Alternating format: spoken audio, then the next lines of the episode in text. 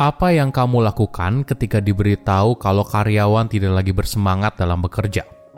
Mungkin taktik yang biasanya dilakukan adalah memberikan gaji yang lebih besar atau tunjangan tambahan. Apakah ini berhasil? Ya, tentu saja hal ini membantu, tapi belum tentu berhasil. Kamu pun frustasi lalu mencoba mempengaruhi karyawan dengan tujuan besar yang ingin diraih. Misalnya, perusahaan kamu punya misi untuk mesejahteraan 1 juta UMKM dan sebagainya. Tentu saja ini misi yang sangat mulia. Lagi-lagi, apakah cara ini berhasil mempengaruhi karyawan? Ya, bagi sebagian mungkin. Jika semua cara sudah kamu lakukan tapi tidak berhasil, mungkin kamu perlu pendekatan yang berbeda. Bagaimana bila kamu justru mendorong karyawan untuk bercerita versi mereka? Apa dampak yang mereka berikan dalam pekerjaannya? Misalnya, cerita seorang sales yang berhasil membantu konsumen untuk mendapatkan produk yang sangat dibutuhkan sehingga perusahaannya bisa terus produksi. Atau tenaga call center yang membantu konsumen yang sedang frustasi karena kesulitan menggunakan aplikasi yang dimiliki oleh perusahaan. Kisah ini bersifat personal, tapi anehnya kisah ini justru punya dampak yang luar biasa dalam memotivasi karyawan. Kenapa? Karena kita tidak lagi fokus kenapa perusahaan melakukan apa yang dilakukan. Tapi kita fokus pada kenapa kamu melakukan apa yang kamu lakukan. Halo semuanya, nama saya Michael. Selamat datang di channel saya, Sikutu Buku. Kali ini saya akan bahas bagaimana cara menginspirasi sebuah tim untuk bekerja dengan baik. Ini merupakan rangkuman dari video TED Talk David Burkus yang berjudul a simple way to inspire your team dan diolah dari berbagai sumber. Jika bicara sebuah tim yang hebat, mungkin pikiran kita langsung tertuju pada tim olahraga atau tim militer. Bagaimana dengan karyawan di kantor? Apakah karyawan kamu datang dengan semangat ketika bekerja?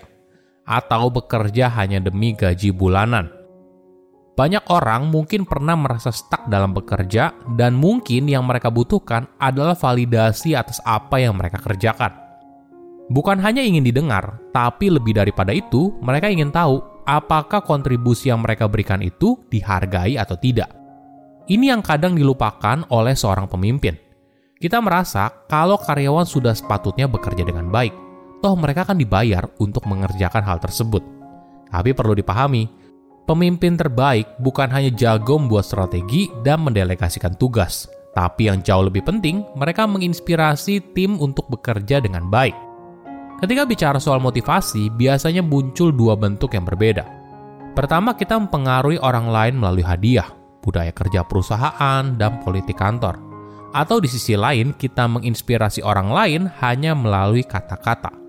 Intinya, mempengaruhi adalah kemampuan untuk menginspirasi sebuah tindakan.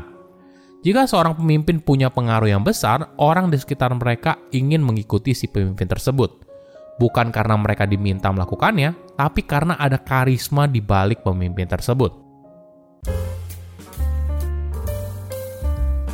Pada tahun 2014, manajemen KPMG punya masalah besar hampir setengah dari 30 ribu karyawan mereka punya opini yang kurang baik terhadap perusahaan ketika disurvei. Lalu, manajemennya mencoba berbagai cara standar, seperti kenaikan gaji, tunjangan, lebih fleksibel dalam bekerja, peluang karir, dan sebagainya. Tapi sayangnya, cara tradisional seperti ini tidak berhasil.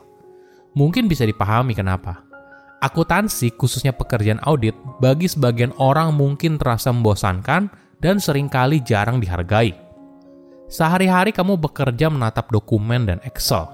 Kamu duduk di kubikel yang disediakan oleh klien yang tidak ingin kamu ada di sana, dan juga dia tidak mau menjawab pertanyaanmu dengan sepenuh hati. Jadi apa yang dilakukan? KPMG lalu meluncurkan kampanye bernama We Shape History. Sebuah kampanye promosi yang didesain untuk bercerita bagaimana KPMG terlibat dalam momen penting dalam sejarah dunia. Misalnya, sebuah kisah saat Presiden Amerika Serikat Theodore Roosevelt menandatangani Lend-Lease Act untuk memberikan bantuan miliaran dolar kepada sekutu saat Perang Dunia Kedua, dan KPMG punya peran penting dalam mengatur logistiknya. Mereka juga bercerita bagaimana akuntan KPMG berhasil menyelesaikan sengketa klaim finansial, yang lalu menjadi landasan untuk pelepasan 52 sandera warga Amerika Serikat di Iran pada tahun 1981. Kisah heroik lain adalah ketika KPMG mensertifikasi pemilihan Nelson Mandela di Afrika Selatan pada tahun 1994. Kisah heroik ini bertujuan untuk mengingatkan karyawan KPMG kalau apa yang mereka kerjakan punya tujuan yang lebih tinggi. Apakah cara ini berhasil? Ya, tapi sedikit. Nah, apa yang KPMG lakukan setelahnya justru punya dampak yang lebih signifikan. Jika bicara soal tujuan, banyak orang mungkin berpikir sesuatu yang besar.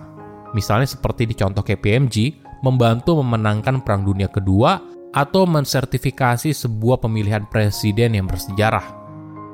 Banyak pemimpin berusaha menjawab pertanyaan kenapa. Kenapa kita melakukan apa yang kita lakukan? Tapi menariknya, seorang karyawan justru lebih termotivasi pada pertanyaan siapa siapa yang mendapatkan manfaat dari pekerjaan yang saya lakukan.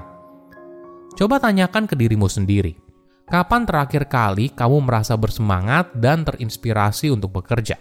Apakah saat atasan kamu mengulang visi misi perusahaan? Tentu saja enggak kan?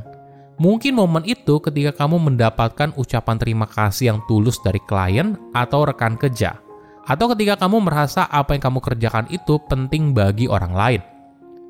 Ada contoh yang menarik dari seorang yang bekerja di call center universitas dan bertugas untuk mengumpulkan donasi bantuan pendidikan. Mayoritas pekerjanya adalah mahasiswa. Boro-boro diberikan ucapan terima kasih. Seringkali ketika mereka menelpon seorang untuk minta donasi, kemungkinan besar ditolak atau parahnya bisa dimarahi. Tidak heran apabila turnover karyawan call center dalam setahun bisa mencapai 400%.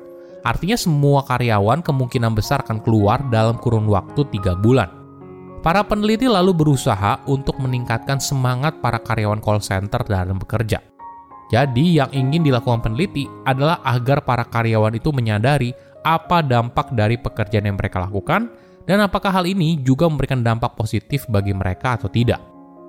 Jadi, ketika waktunya istirahat, para peneliti mengajak sebagian karyawan untuk bertemu dengan mahasiswa yang menerima bantuan pendidikan dari call center tersebut. Mereka mendengar langsung bagaimana bantuan itu bisa mengubah hidup si mahasiswa. Sebulan kemudian, ketika para peneliti melakukan follow-up, karyawan yang bertemu dengan si penerima bantuan ternyata bekerja lebih keras. Mereka menelpon dua kali lebih banyak per jam dan total donasi yang terkumpul bertambah lima kali lipat. Ini efek yang luar biasa, dan bukan karena tambahan penghasilan atau tunjangan. Tapi efek ini muncul karena karyawan itu menyadari dampak positif dari apa yang dikerjakan.